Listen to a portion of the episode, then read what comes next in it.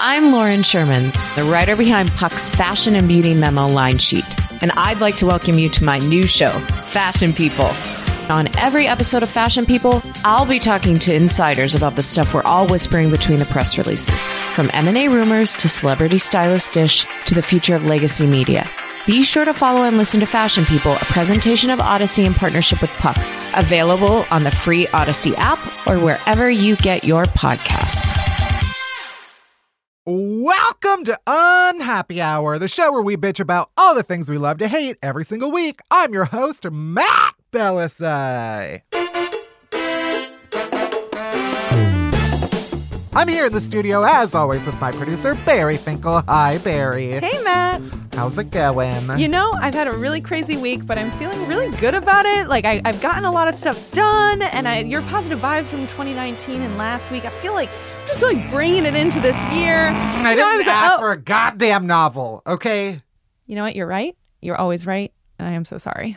Thank you. You're welcome. So, um, what's what's in this episode? I'm glad you asked. On today's episode, we're going to start off with worst things first, as always, the part of the show where I tell you all of the worst news of the week. After that, we are diving deep into all of the objects in my life that do not bring me joy. You know why? Because Marie Kondo told me that I need to hold everything I own, and I did. And boy, oh boy, were most things a disappointment to me. Maybe maybe I'm just broken and incapable of feeling joy. and finally, we've got Franchesca Ramsey in the studio as our guest complainer. Franchesca is an actress, comedian, video blogger. She was a writer and correspondent at The Nightly Show with Larry Wilmore, and she hosts MTV's web series Decoded. But most importantly, she's from Florida, so we have a lot to talk about. So let's get into it. Let's do it. Let's frickin' start the show.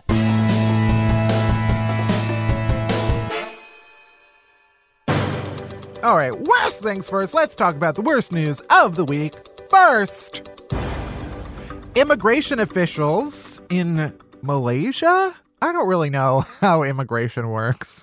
in other places. I'm real nervous about this story. This is a great way to start it off. Immigration officials stopped a 45 year old man from Singapore who was trying to enter Malaysia.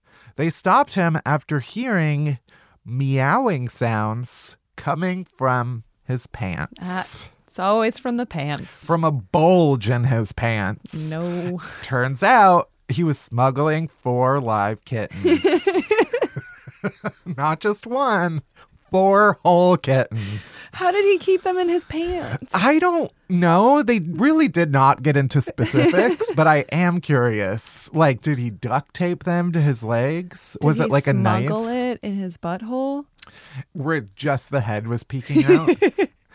I guess all four heads would have to be. um, yeah, I guess there have been like a number of stories about animal smuggling recently. U.S. Customs and Border Protection stopped a man last year trying to enter JFK in New York from Guyana in South America with 70 live birds. Oh my god! Duffel bag. and you know how he did it? Alive? Yeah, he stuffed each bird into its own hair curler.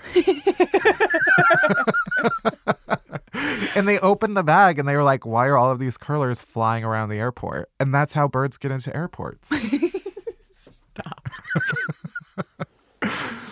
Next! Okay, here's a story. A man in San Francisco bought a $30 scratch off lottery ticket, and bam! He thinks he won $10,000. Okay, so he goes home and he tells his roommate, and he's like, guess what, bitch? I won $10,000. And then he goes to the lottery place to collect his money. And the lottery people are like, actually, this ticket is fake. What? And the, the man is like, what the fuck? No, I won. And then he's like, wait a second.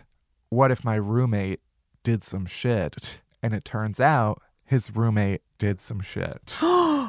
he like went to the police, told them like I think my roommate stole my winning lottery ticket and they set up like a sting operation. Oh my god. And the roommate had started filling out like the paperwork you need to fill out to claim a lottery ticket winnings. And an investigator reached out and was like, Oh, yeah, come on into the office and collect your money. And then he came in and they arrested him because he had the original ticket. Then it turns out that the ticket was actually worth $10 million, No. not $10,000. No. So this man bragged that it was worth a hundred times less than he thought. His roommate stole it. Turns out it was actually worth ten million dollars. You know what he should do? He should fucking buy that building and evict him. Yeah, you truly fucked up. Like you could have. Your roommate is now your former roommate. I mean, your roommate now. oh. Um. Are your cellmates. Yeah. it's a prison cell. Yeah. You tried to rob your roommate and now he's worth $10 million and you're in jail. So have fun. Although uh, uh, uh, uh, uh, in San Francisco, $10 million will get you get you get you a studio apartment, am I right? Oh, oh, you're right. Oh. We should just shut this down. Honestly, why do we do this anymore? Is anyone listening? Next!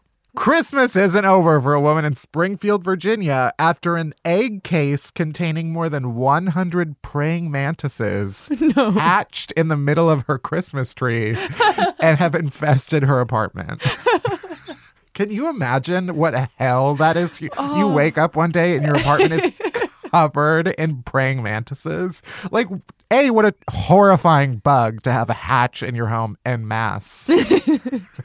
But this woman, uh, of course, is like, you know, the nicest person ever. And is, she refuses to kill them. She doesn't want to like vacuum them up. So she's been individually like catching them all as she finds them with envelopes and putting them in shoe boxes and feeding them fruit flies. Okay, so it sounds like she was pranked and that someone knew that she was going to do this then. What a horrible prank. I mean, like, also a pretty great prank, though. I honestly, I'd burn my house down with all of my belongings. Because then, what if, like, I mean, I guess they're all siblings, but what if they start having babies with one another? Does incest apply to praying mantises?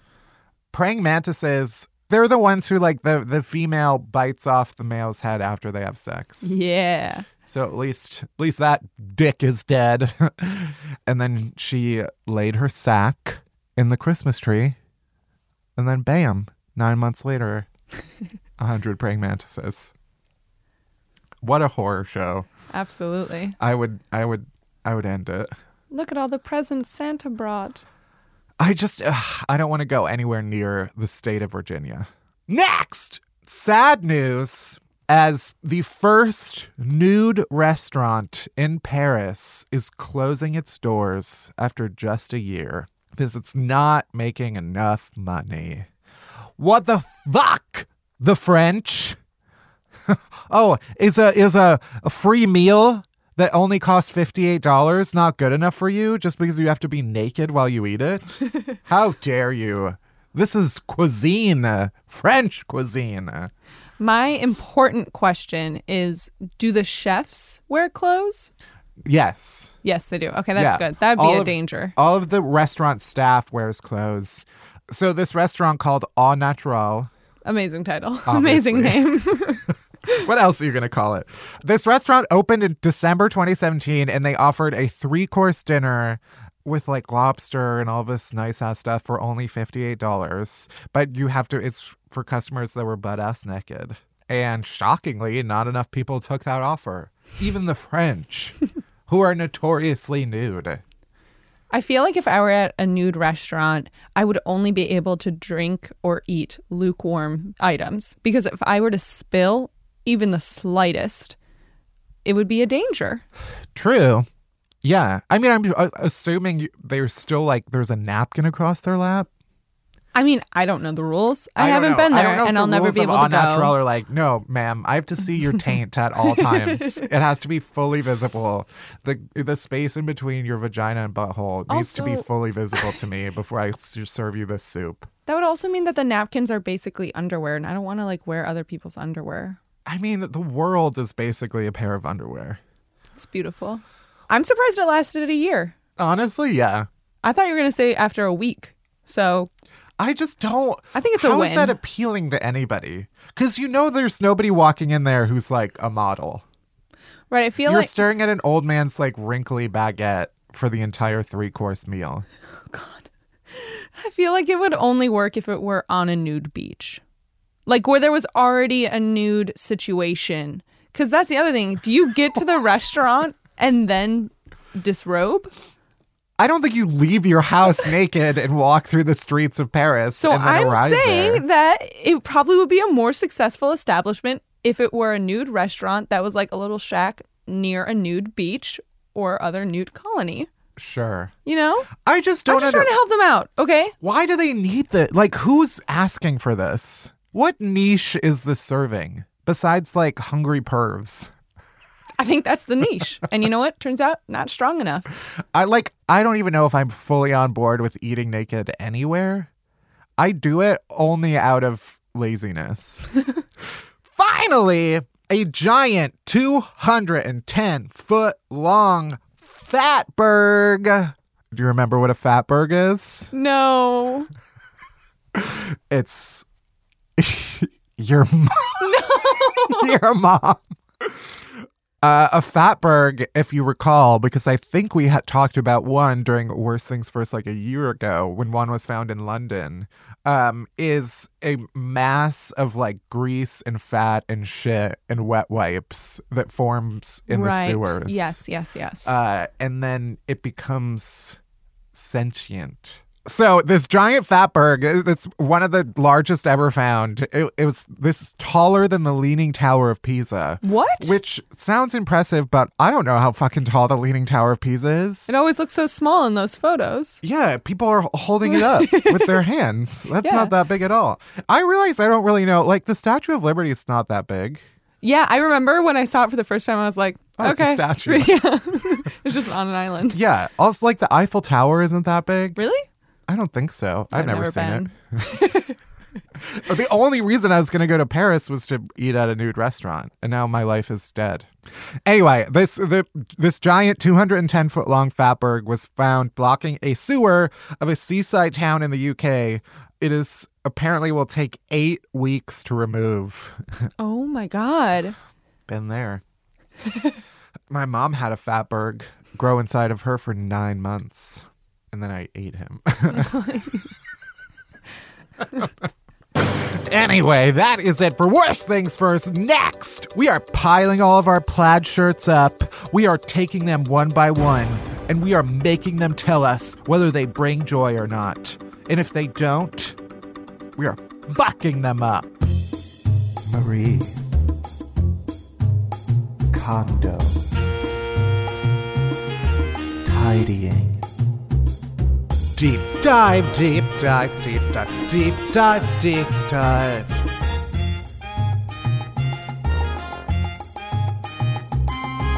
Deep dive, deep dive, deep dive, deep dive, deep dive. All right, so many of you Fairweather Marie Kondo fans uh, are jumping on the tidying up bandwagon now that she has a TV show. But some of us hardcore stands of Marie Kondo, were we know her from all the way back in 2012 because of her uh, very popular book, The Life Changing Magic of Tidying Up. Did you know about Marie Kondo before this? Yeah, I never read I bet you didn't, you dumbass. I just said I did.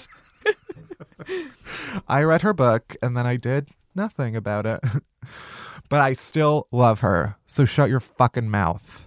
Obviously, I was a fan of the book before it was cool because I'm better than you.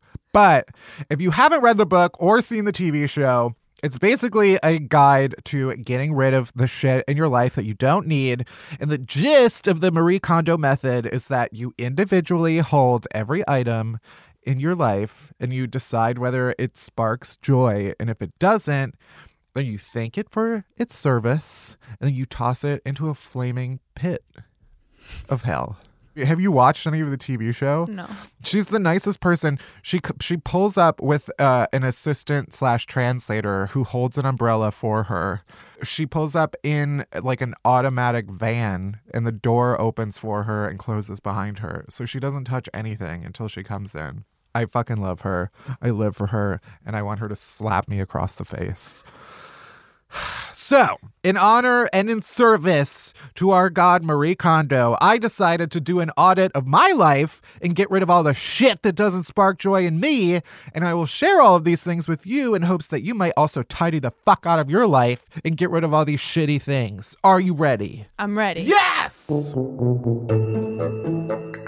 First, people on Instagram who post a picture with their boyfriends and then the caption refers to them as this guy, or even worse, this goober. fuck you! What the fuck is a goober? First of all, a goober is a Smucker's product that I thought was discontinued, but apparently is not, It is according to not. my research. It's also from SpongeBob.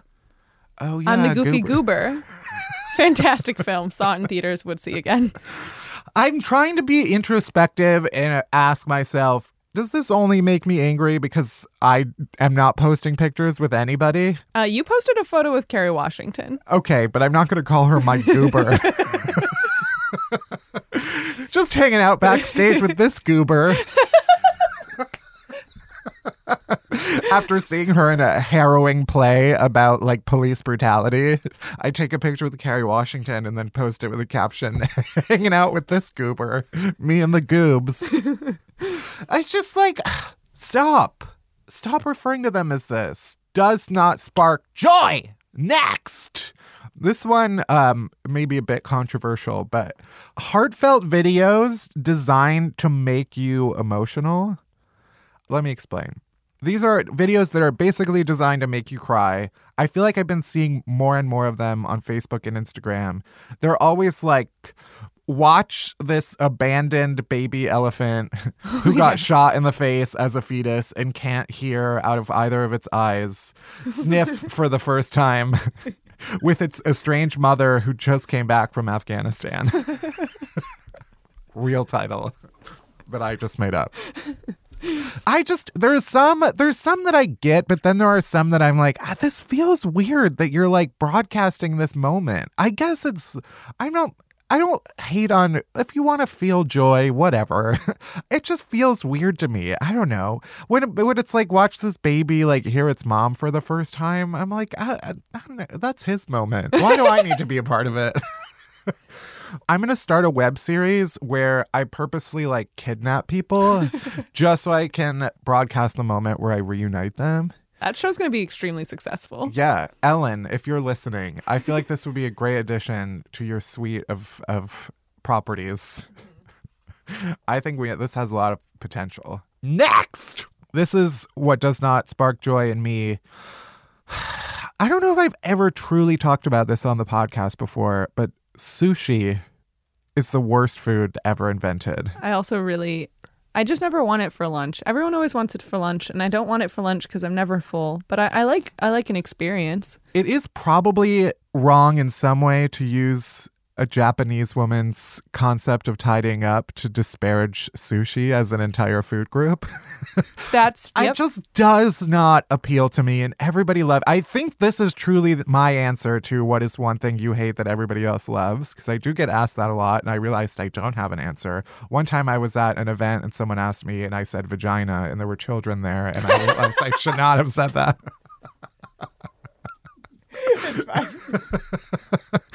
um, but my real answer is a relative of vagina, which is sushi. And even like, I remember I went to that one place in LA that uh, Sugarfish, is that it? Where people are like, even if you hate sushi, you'll love it. It's so fresh. No, it's still fucking raw fish Do that you you're like asking me to fish? eat. No, Okay, well then there you go. I don't. Okay, I don't like have raw to. anything. Okay, Stop yelling at me. Have I eaten it? Yes. Have I gagged?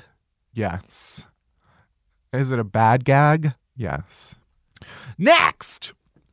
People who post childhood photos next to adult photos, like before and after, and the caption is like, this glow up.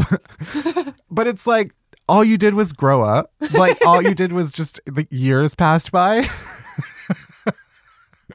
I feel like this is it always comes up in my Instagram explore page where people either they do it for themselves or they do it for celebrities. Like I see it like Shawn Mendes fans do this a lot. Where it's like he has barely gone through puberty.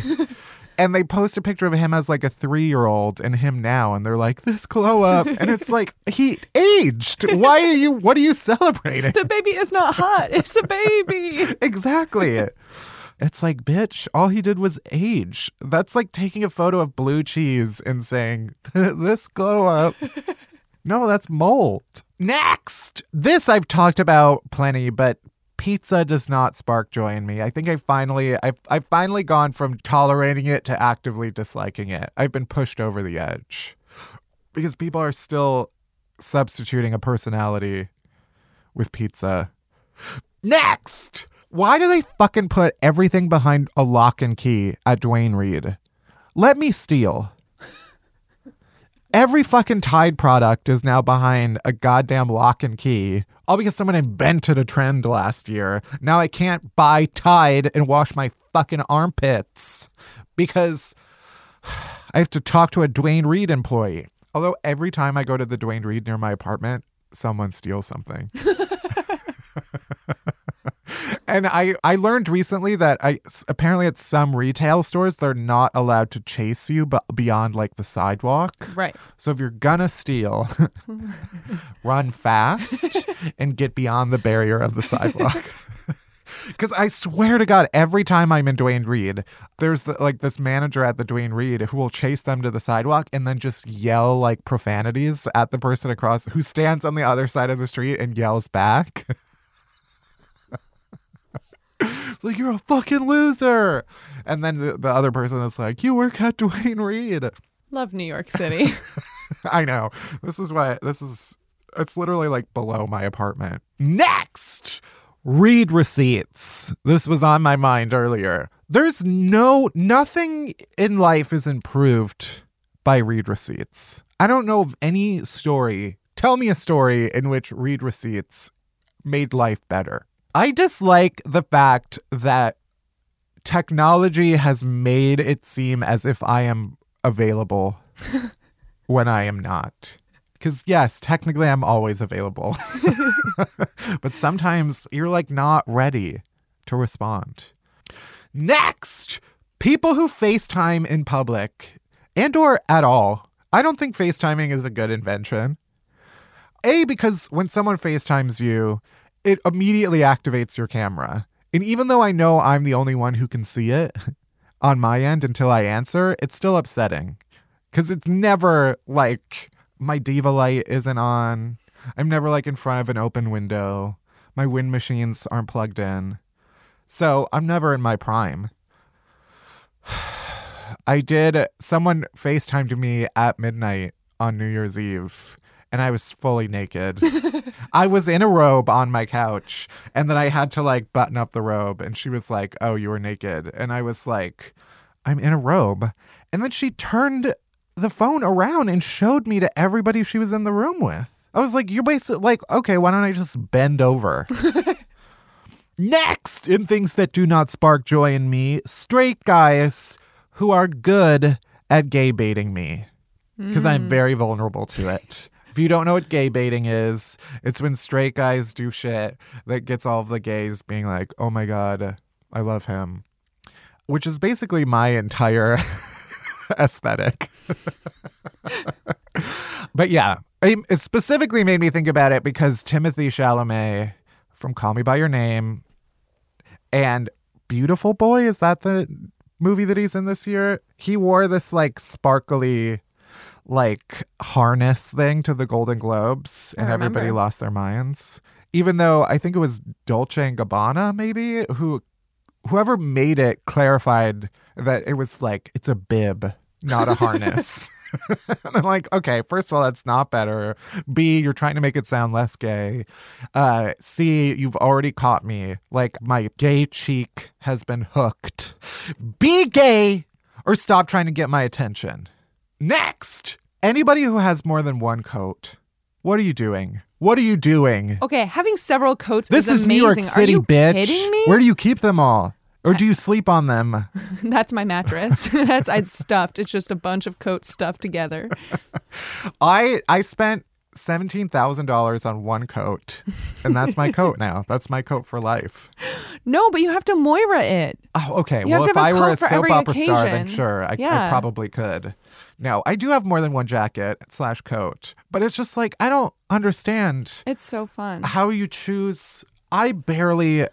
Weather, humidity, outfit, how high your pants are that day. Oh, you just wear the same thing every day anyway, so that's why. Yeah, I only have one coat that I bought from J. Crew that weighs seventy pounds, and that's what I wear everywhere. Mhm. And I don't have any other options because a I have limited closet space because that's where I live, and b I don't like choices. Isn't there a whole thing by like that's why Steve Jobs like was Ugh, so famous? yeah, uniforms. He never wore any. He never had to like make choices in the morning. Yeah, because he didn't have fun. No, I, I don't know. I just I like picking out outfits, so I Yeah. don't. All he did was like sit on a hardwood floor every day. That's it. That's all he did. He didn't do anything else. Name one other thing. Name thing. one thing that Steve, Jobs, has done. Um, next, ice cream sandwiches made with two hard cookies. You always think it's going to be better, but it's not. It's really difficult to eat. It's too hard to eat. It, it's it's really hard, and then once you get through, it's just like um, like you're gonna break your teeth because they just immediately go together. You know what I mean? And then it's just like cold everywhere, and it's just a painful experience. In Mexico, um, because I went to Mexico. Oh my god, you went to Mexico? Yeah, it was Wow. in Mexico, and I had a churro ice cream sandwich, Mm. and it was sort of the same thing. Also, they didn't have any spoons. In all of Mexico? All of Mexico, Wow. not one spoon. That's insane. Or spork. Oh my gosh. And finally, the fact that Netflix still asks, Are you still watching in the year of our Lord 2019? This service, Netflix has existed for what, 50 years? Around. You should understand by now that A, I'm always watching, and B, I don't want to take even the five seconds that it takes for me to find my fucking remote and click, Yes, I'm still watching. Every time it comes up, I scream yes at my TV in hopes that it will understand. Every time. it should, my Apple remote at this point should know to respond to that. The visceral anger in my voice. There's nobody, there's never been a time where I've ever used that function. Ever. If I fall asleep, that's my own fault, and I deserve the consequences. And that is it for this week's deep dive. I feel more joyful already. Now I have room in my life for all of the better things. Like a cold glass of brewski. I hope everybody feels as inspired as I do. Tidy up your fucking life, you idiots. And now, Franchesca Ramsey.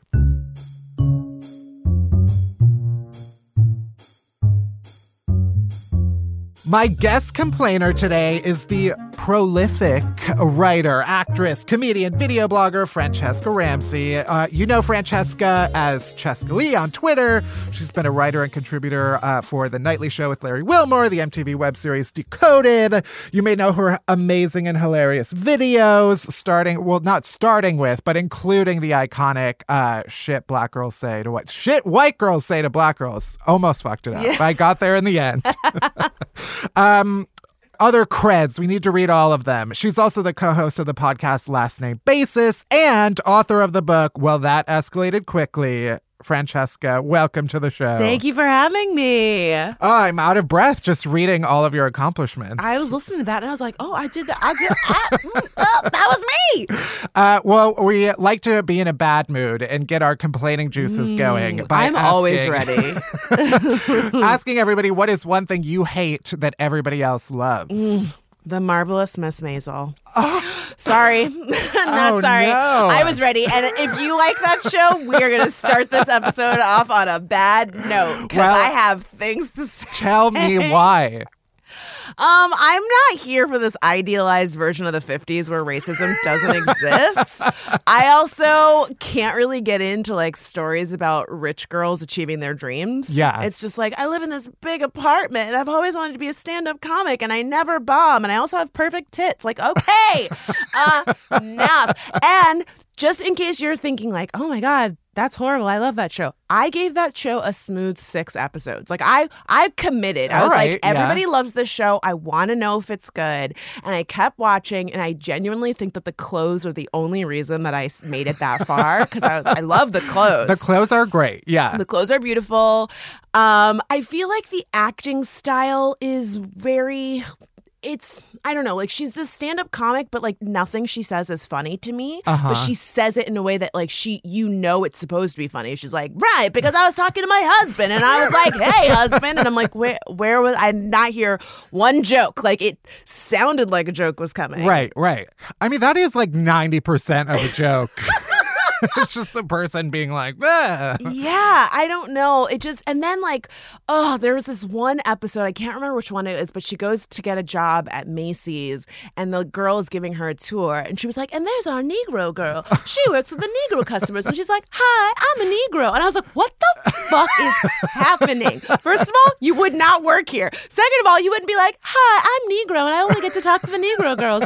She would be like, This sucks. I'm prettier and more talented than all of these hoes, and I don't even get to fuck. I should to be in like the back room somewhere. Yeah. But in this like magical version of reality, she just like hangs out with them and it's like all good. I don't know. It just like really bothered me.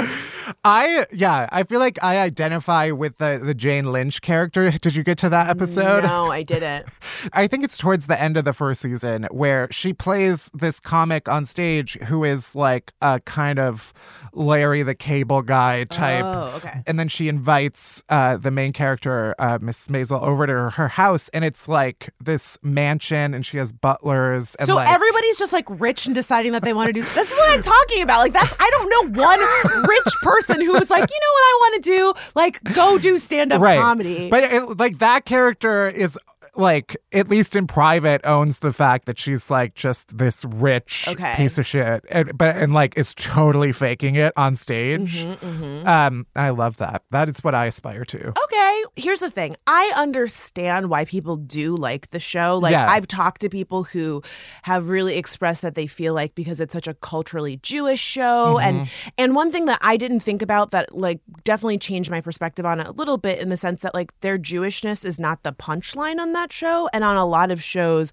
characters are like, like look at me and like Right. th- that's the the joke is that they're Jewish, Right, not right. that they're just Jewish and funny. So like I get that and for some people they're like that's the first time I've seen my culture really reflected in that way and I think that that's awesome. It just doesn't speak to me. Yeah.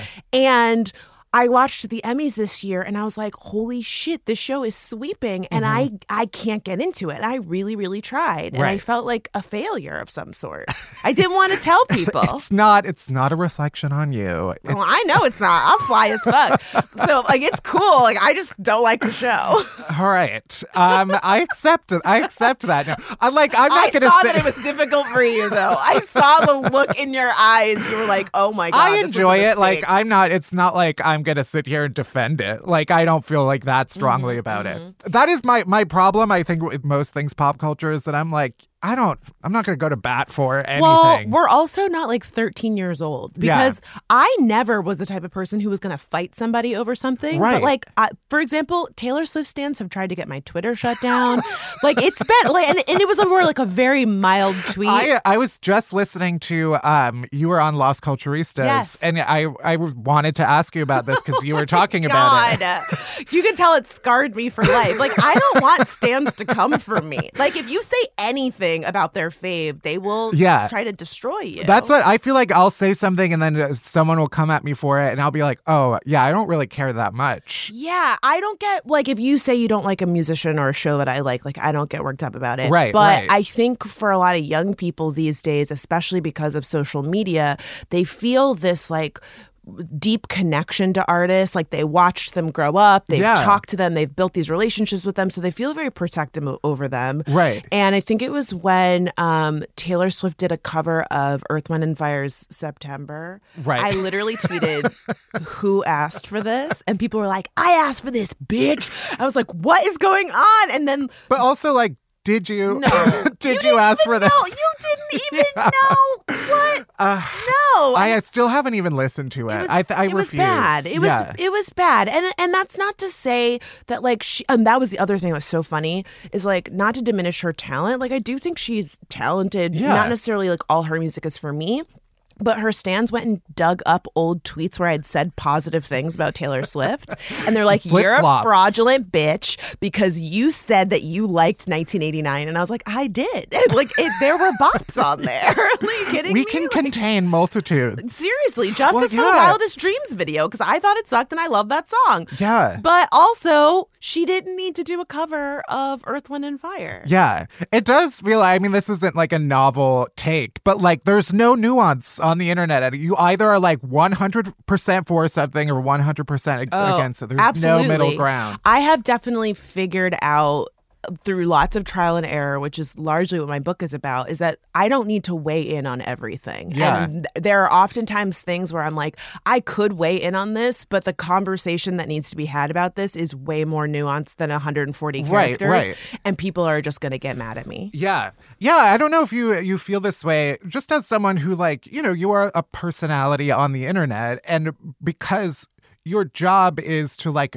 be a person on the internet, the Mm-hmm. expectation is that you are going to be commenting on everything that happens. Oh, My goodness. And I think because I've pulled back, people have stopped putting that expectation on me. But Yeah. there was a an amount of time where like if any person said something racist, everyone was like, uh oh, Franchesca's gonna come and get you. Everyone's like, Did you see this? Did you see this? Did you see it was just like a barrage of people sending me the worst things that had happened to them, screenshots of the most awful messages Yeah. or things on their Facebook. And it was so overwhelming because I couldn't comment on all of it. And sometimes, as you know, with the internet, everybody's talking about that thing. Right. So why do I need to chime in Yeah, on it? Like everything has been said that needs to be said. Like Right, I don't right. have a fresh take on some innocent person being murdered. I'm like, that was bad. What what else do you need me to say? like we're all talking about it and I think that that's important. But sometimes I have found for myself, and I see other people do this as well. Sometimes people say something just so they can get credit for saying something Mm-hmm. rather than actually saying something worth, worthwhile. And when I recognized that in myself, I thought, well, let me just use my platform more to uplift other people's voices. Yeah. So I don't have to be the center of attention all the time because I don't always know Mm-hmm. and I don't always have the freshest or best take on something. Yeah, I always I always oscillate between like the there is the, the like Taylor Swift method of like being a person on the internet and the Beyonce method, which is Wait, break down these methods for me. this is more about like self promotion and less about like engaging in, in, Mm-hmm, uh, current events. Okay. but yeah, I mean like Taylor's method obviously has been like I'm your best friend. She's friend. very accessible, Yeah, I'm gonna yeah. like everybody's tweets and like I'm you know invite you over to my house. And Beyonce is like you'll get what you get when I give it to you. Mm-hmm. Well, Beyonce doesn't like, it. us. That's the Right. thing, and I think that that's like a and All know, and I'm o- and I'm okay with that. You Yeah. know what I mean? Like you can see it sometimes too. Like there's this really funny clip where she's like singing. I think she was singing "Resentment," Uh-huh. and someone screamed out, and she gave them this look like you need to shut the fuck up. And I was like, oh my god, like that's what I love about her. Like she's doing her thing. She's not trying to be our friend. Right, She's right. like, I'm grown with children and a husband. Like I don't need y'all I versus a Taylor Swift who's like, I love you guys so much. I'm like, Right. you don't love me. You don't even know me. I just ordered um Beyonce. They, I, you know, I'm on the the email list. and Mm, You're in the BeyHive? Yeah, yeah, obviously. and um, they sent an email with like the holiday merch, and I ordered like this mug, and Mm-hmm. it came just fully shattered. It- it- and I was like, Oh. And I deserve this. Yeah, I was like, Beyonce wants me to drink from this mug and bleed, and I will. She was like, nobody told you to buy that mug. I spent four hundred dollars on this mug. Uh, no, I still have to eat. I'm, I'm like eagerly Versus- anticipating what they'll say to me. Versus Taylor Swift will like bake you actual cookies and like send you a video. She'll, be like, hey, fire up the kiln I'm and making make these me- cookies for you, and like thank you so much for buying ten copies of Reputation. Yeah. you know, like, and it to me. There's a level of desperation in that approach Mm-hmm. that does not speak to me. That like there's I like a celebrity that has a line between like their personal life and their public life. And Yeah. I like that there's stuff about I don't know what Beyonce's bathroom looks like. like I don't know what's in her closet. Like I don't know I, I can dream about it, but I don't know. And I kind of like that about Yeah. her. I have like my my six degrees of separation Beyonce story. If Yeah. you want to hear it. We worked on an award show at BET, and one of the other writers worked on a project with Jay Z. Uh-huh. And she was like, Oh, I've seen decoded stuff. At, you know how I found out about it from Jay Z. And I was like, What are you talking about?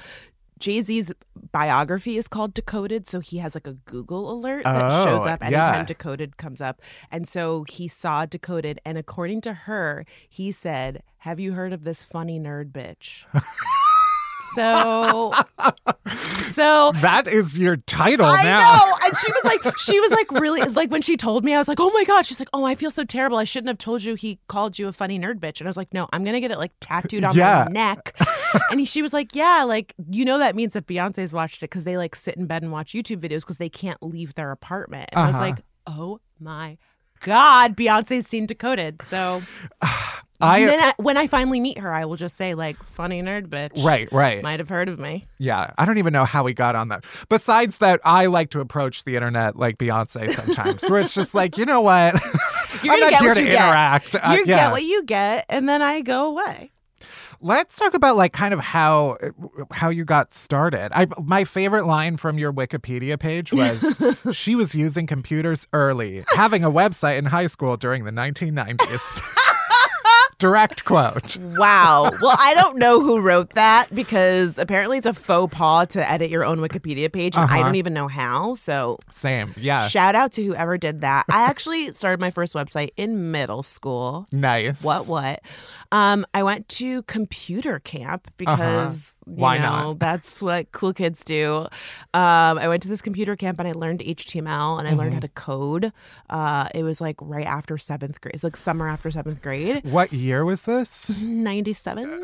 okay. do the math. Um, so yeah, I went to this computer camp and it was really small. There was like 10 kids, myself and one other girl. We were the only girls at the camp and she had a website. And I was like, oh my God, I need to have a website too.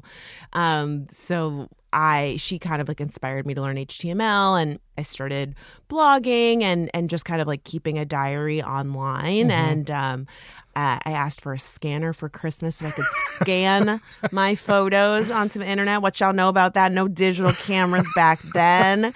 Um, so I would Yeah, you have to wait for the Kodak to come back from the pharmacy. Yes, I got get the little disposable cameras. So yeah, I always just had an interest in the internet, and then um, after I went to acting school, I got a job working on the school public health's website, Mm-hmm. um, and I thought like, oh, this is really cool. I could get a job doing this. So like maybe I should study this instead of acting because I knew I'd be a terrible waitress. And so I studied graphic design, and then YouTube came out while I was in college. Yeah. So I started making YouTube videos. Um, and the rest is kind of history in the sense of like, you know, you make a bunch of videos and they don't go anywhere. And then I had a viral hit in 2012, but I had been making videos for about six years before that. Yeah. And it was just kind of trying different things, sketches, hair stuff, um, parodies. I love to sing and do characters and things like that. And so, um, you know, the internet was just a place where I always felt like I could be myself and connect with other people. And I never expected that it would lead to a career, but I'm Right. so glad that it did. And it was it was mostly on accident. Yeah, yeah. I have to remind myself of this a lot too, but like there truly is no such thing as an overnight success. No, like all of those things, you might just have heard of them overnight, but like there's still so much work that went into getting to that point. And you you beat all of the odds by um coming from Florida. No! Oh, wow! Yes, Was there- I am a POF, a person of Florida, and it is very difficult. Was there a point when you realized that like Florida was Florida? Okay, here's the thing. I'm gonna I'm gonna stand up for my state. Defend Florida. I'm going to defend Florida for a hot minute. No pun intended. Here's the thing. Yes, a lot of ridiculous stories come out of Florida. It's not completely our fault. We have what is called the Freedom of Information Act. If you don't know what it is, look it up. It means that whenever somebody gets arrested for a crime, it is public record immediately. Oh. There are Oh. lots of good and bad things about this. For example, all of the emails of our state legislators are available for anybody to they're like public record. Right. But that also means that when some like weird story happens, it instantly goes on a police blotter. That's also why Cops is filmed in Florida because the press can just like ride along with cops and you have no guarantee of privacy if you are arrested for a crime, even if you are not guilty. And so now everybody knows that weird stories come out of Florida. And it's not that they happen more in Florida, it's just that you have access to them before someone has actually been charged with a crime. You are blowing my mind right so, now. In summation, stop shitting on Florida. Unless you are a POF, you know, it's just like black people jokes. We can make jokes about ourselves. And y'all have to listen and laugh, but you can't make certain jokes that we can make.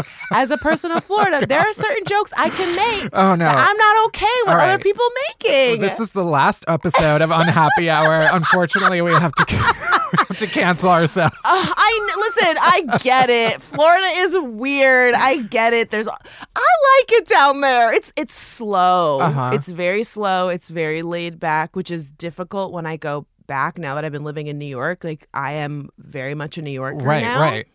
Um, but yeah, I mean, I um, I love the sun. I love a, a slim flip flop. Sure. Listen, I we have uh, the first segment that we always start out uh, on Happy Hour with is worst things first, and it's just you know the craziest, weirdest news It's of the week. Florida. Inevitably, we we always say only in Florida because it's always these crazy stories. Um, but yeah, I've been to Florida a bunch of times now to perform, and I've never had like a horrible experience there. Yeah. like most of the people who have driven me have been drunk, but like. besides that, I do remember I finished a comedy show. I think it was it was on it might have been in West Palm Beach.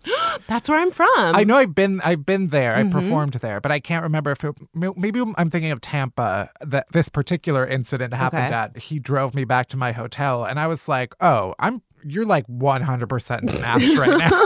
We're not going far and I don't have I- the ability to I speak up for myself. I definitely think because it's warm year round, that does increase like people getting a little turnt. Yeah. You know, because in the winter, oftentimes you don't want to go anywhere. You're like, I'm just gonna stay my ass at home. It is way too cold, and that's not a problem in Florida. So, Yeah.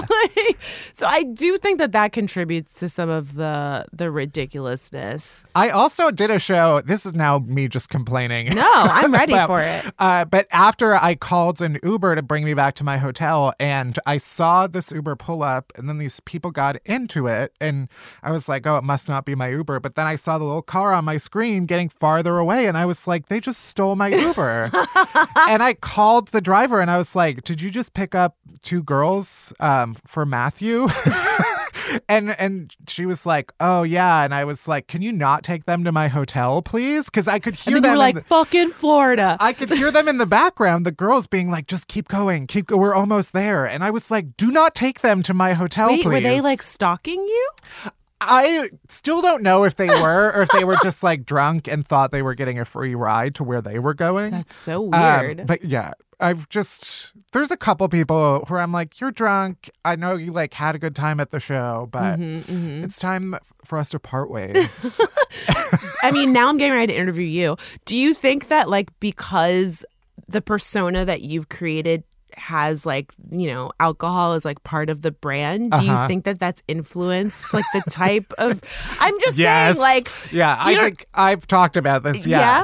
No, I mean, obviously, I'm incredibly grateful for the audience that I've built. I think, like, when I, I love going out and doing live shows and stand up, and, and, you know, it's exciting to be in a room full of people who are all just like there to have fun. Mm-hmm. But there are times where I'm like, oh my God, I'm setting a horrible example. Yeah. Especially since my audience is like 90% women. And I need to walk in and be like, I'm a professional. my tolerance is through the roof. like it takes a tranquilizer to bring me down. Yeah. And so and they I just can want to get, like, smashed with you. so there have been shows where they like the venue runs out of wine and I'm like, I've just created chaos. and I'm like practically sober, but everybody else is like a Oh my gosh, that's so funny. So yeah. I would know, have I can- never thought. I would have never thought that that would happen. but I appreciate that context. it's it's sometimes scary but you know the more and more stuff that i'm interested in doing it's like you know you don't just want to be the alcohol guy or the wine I guy listen. I hear you. it's like any anything as you know in the entertainment industry is like if you have something specific that's successful, you know, you then sort of fight Yeah. to prove that you're just you're more than that. thing. Yeah, for sure. I mean, I host a show about race and pop culture, and now people think I go to their parties and I just tell them what's racist around their house. And I don't do that at all. I'm actually very fun at parties. and when people listen to my podcast, like my husband and I, we curse and we like make dirty jokes, and but I don't curse on decoded for example and people Uh-huh. will say like oh my gosh i can't believe that you're like dropping f-bombs and making like sex jokes. And i have to say well decoded is my job. Like i love decoded and Right. it has been so good to me but i'm reading a teleprompter. Like that is not my whole personality. Like the jokes that are on there are geared towards a younger audience because that's who watches the show. Um, it is not all coming directly from my brain. I'm also an actor and a comic. Like I do other things. Um, so that's really interesting to me. I think that it's actually made me more empathetic to other creators. Yeah. Um, because sometimes it's like the way you find out about somebody, it is imprinted into your brain that that's who they are and Right, many right. times it's not who they are at all Yeah. Well, I am curious, like, what kind of stuff you're working on now. It's decoded still. yeah still so we're on right? season seven of decoded i think we are like ooh, five episodes in it's 12 episodes Right. um so i wrote a book this year Yes. um i'm still in development on a television show and i don't know how much tv crossover you've done but coming from the internet it is a frame shift to realize like oh things don't happen in two seconds. Um so i've had many conversations with people where they're like oh two years? You're fine. And i'm like i am? I'm okay? Like i just keep thinking like i'm a failure. It's Right. like no you're not a failure. Tv takes forever because there's like 8 million people making decisions and lots of money being thrown around. And it just they're like let's circle back in two months and you're Yeah. like what um so i'm doing that um I took a short to Sundance in January. Yeah. And so I took a break on trying to sell that because I was working on this show. So now I'm back, like starting to take meetings to try and sell that. Mm-hmm. And then I've been working on a feature. Yeah. Uh, I do want to transition to a quick, I call it a game. It's not really a game, Mm-hmm. um, called Elaborate, where I want you to elaborate on some of the things that you've said you've hated on Ooh. Twitter. oh Um, my God. I will say, normally, sometimes I'm like struggling to find things from people, and that was a read. Like as soon as you said on your Twitter, I was like, "Oh my god, I can't even imagine Oh, I how love many it. things I've said I hate on Twitter." Okay, um, this is from earlier this year. I hate when you answer the phone and the person on the other end says, "Yeah, who is this?" um, no, you called me. Who is this? It is so true. That is so rude. I don't know if I'm the only person that's having this problem, but I'm getting mad, weird telemarketer calls from people like pretending to be the IRS. And, and I don't know what's going on, but I get them all the time now. And they're like, Who is this? As soon as I answer the phone. And Uh-huh. I'm like, No, no, I'm not going to tell you who I am. You called me. Right. Um, okay. Uh, I really hate how food bloggers tell you their whole entire life story before getting to the frickin' recipe. It's absolutely true. This is a couple years old, I- but it- still true. It is so true. I very recently become someone who tries to cook for themselves more often, like mm-hmm. just trying to like be healthier, but also just like spend less money.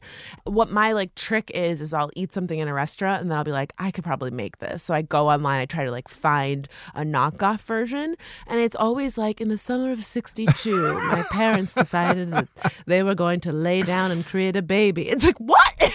just tell me how to make the chicken tiki masala. Like I, that's what I want. And then you have to scroll all the way down, and then there it just. It's so annoying. Or they do a whole story and then they make you click through to somebody else's blog for the No, recipe. uh, It's just like, just tell me what I want. Totally. Okay, last one, perhaps the most controversial, although this was um it ended up being a positive story. Okay. This was uh I used to hate on beets and now I love them. Recent famous spiralized beet salad. Explain yourself. I used to think that beets tasted like dirt. They do taste like dirt. But that's why they're good. Like I feel like they're earthy. No, they're too earthy. They are a strange taste. Yeah. They're an acquired one, but now I really like them. I just it's I want I want the maybe this is shallow of me, but I would like the image of the beet to match up with the taste. Don't like What does the image project to you? it seems like it's gonna be like juicy and sour and like Oh, like okay. candy. But then it tastes mm. like the opposite of candy. Yeah, it tastes like a piece of candy you dropped Right. in the dirt. Um well on that note, uh, I'm going to encourage you try a spiralized beet, try a roasted beet salad. I will expand I'll expand my horizons. you should. I will get outside of my bubble and try try to confront my demons and enjoy a beet. But um, I, I- might have to work up to I it. I believe in you. Um, before we let you go, where can people find you on the internet? Find yeah, your work. You can find me all over the internet as Chescaleigh, C H E S C A L E I G H. That's my first name and my middle name smushed together. Got I, it. I, I'm stuck with it. It's not the one that I would have chosen, but this is where I am. Yeah. Or just search for Cheska Ramsey, Facebook, Instagram. I'm not on Snapchat anymore. I quit. Twitter, all over the place. Awesome. Well, thank you so much. Yeah, thank you for having me. This was super fun. I'll see you next time. We're almost there. We're almost at the end of the show. But first, our chasers. Chasers are the good stuff that helps all the bad stuff go down. Barry, let's start with what are you watching this week? So, um, as I said at the beginning of this episode, I've had a really crazy week. So, I uh, this is maybe the longest I've gone without watching TV. Wow. And by that, I mean it's been like four days. Wow. So, I do have to retract something though. Oh, God. Don't watch the third season of Lilyhammer. Okay. It's it's not a good season. Um, I was excited about it, and as it kept going, it just I, I've like never been so mad at the end of a show. It was just like the plot lines went nowhere. They kept introducing characters. The women got worse somehow. Not like the characters. It'd be cool if the characters became like bad characters. They just like were nothing. Um, they were cardboard, so that sucked. But still maintain that the second season and that finale is a fantastic finale. So I still love Lilyhammer. I still recommend it, but it's not worth watching the third season. Be happy at the end of the 2nd hmm Yeah, so I, I haven't really been watching much else. I am going to start watching Broadchurch. That is the next thing we're watching. Yeah. So, and Schitt's Creek comes back, which I know I said last week, but it does come back this week. Right. And Brooklyn Nine Nine starts back up, which is like a I won't say guilty because I, I do enjoy it. Um, I'm not I'm not ashamed to say I like Brooklyn Nine Nine, but I am I'm excited for that one to come back too. What about you? What are you watching? I started watching you. Yeah, that's right. I stand outside your window. Have you watched this? I Did haven't we watched talk it. about it? We I think we did off mic, IRL in our Who's IRL Mike? lives. If you haven't seen you, it used to be a Lifetime series last year, and they brought it to Netflix recently. It stars Penn Badgley from Gossip Girl, and he plays a stalker. This is not giving anything away because it's all in the pilot. But basically, he meets this girl who comes into the bookshop that he works at. And then he's like, "Oh, she's cute." And then he like follows her home and looks her up and like steals her phone and logs into all of her accounts and is like follows her. And it, it just it's the most amazingly horrible show I've ever seen. like it definitely is the vibe of like Gossip Girl, like Pretty Little Liars, where it's like none of this would ever happen in reality. None of these characters make any choices that make any sense whatsoever. They're in the basement of the bookshop. They just have like a glass prison cell with a two way, one of those like two way things that you use at a bank to like transfer large amounts of cash. There's a cocaine transfer Love it. via that Cool. because someone is kept prisoner in the glass encasement. It just is wildly out of control. It's confusing for a number of reasons, mostly that Penn Badgley is super hot and is a crazy psycho stalker or killer, but also it doesn't make any sense and the dialogue is ridiculous. My favorite line, not a spoiler, is via voiceover. A character says to herself, What is it about you and motel rooms that makes you so horny? All right, I gotta watch it. And she says that to herself as she's unbuttoning her pants. Amazing. So that's what I've been watching. Do you have a chaser chaser? Oh, of course. I always have a chaser. What chaser. is it? My chaser this week is Dr. Game Show. It, it's I'm I'm pretty sure I've talked about it on the show before because it's hosted by Jo Firestone. It's that podcast.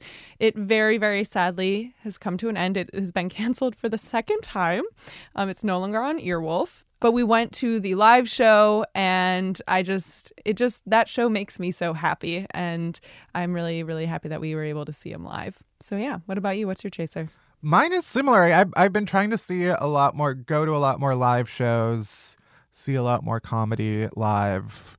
I mean, in addition to partaking, I'm also just a fan of so many of the people who perform in New York, and I like going out to see people, and it inspires me. Mm. I went to a show called Sparkle Hour at Union Hall in Brooklyn. Mm-hmm. I think the idea is that everybody was like not an alternative comic, but like a, a fun gay comic in some way, LGBT plus.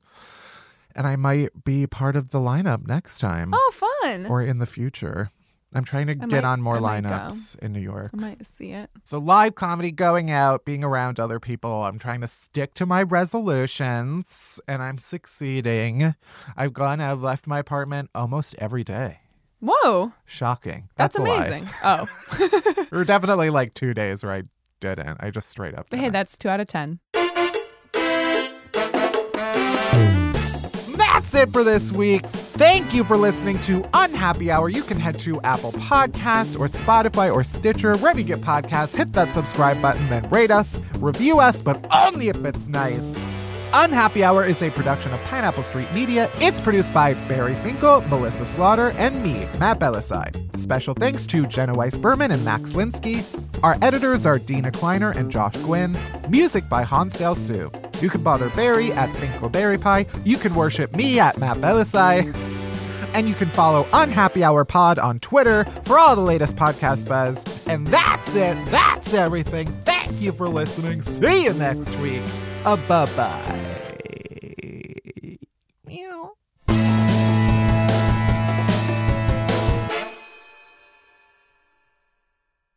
Paris is not Paris Hilton. The the state of Paris, France, the nation state of Paris.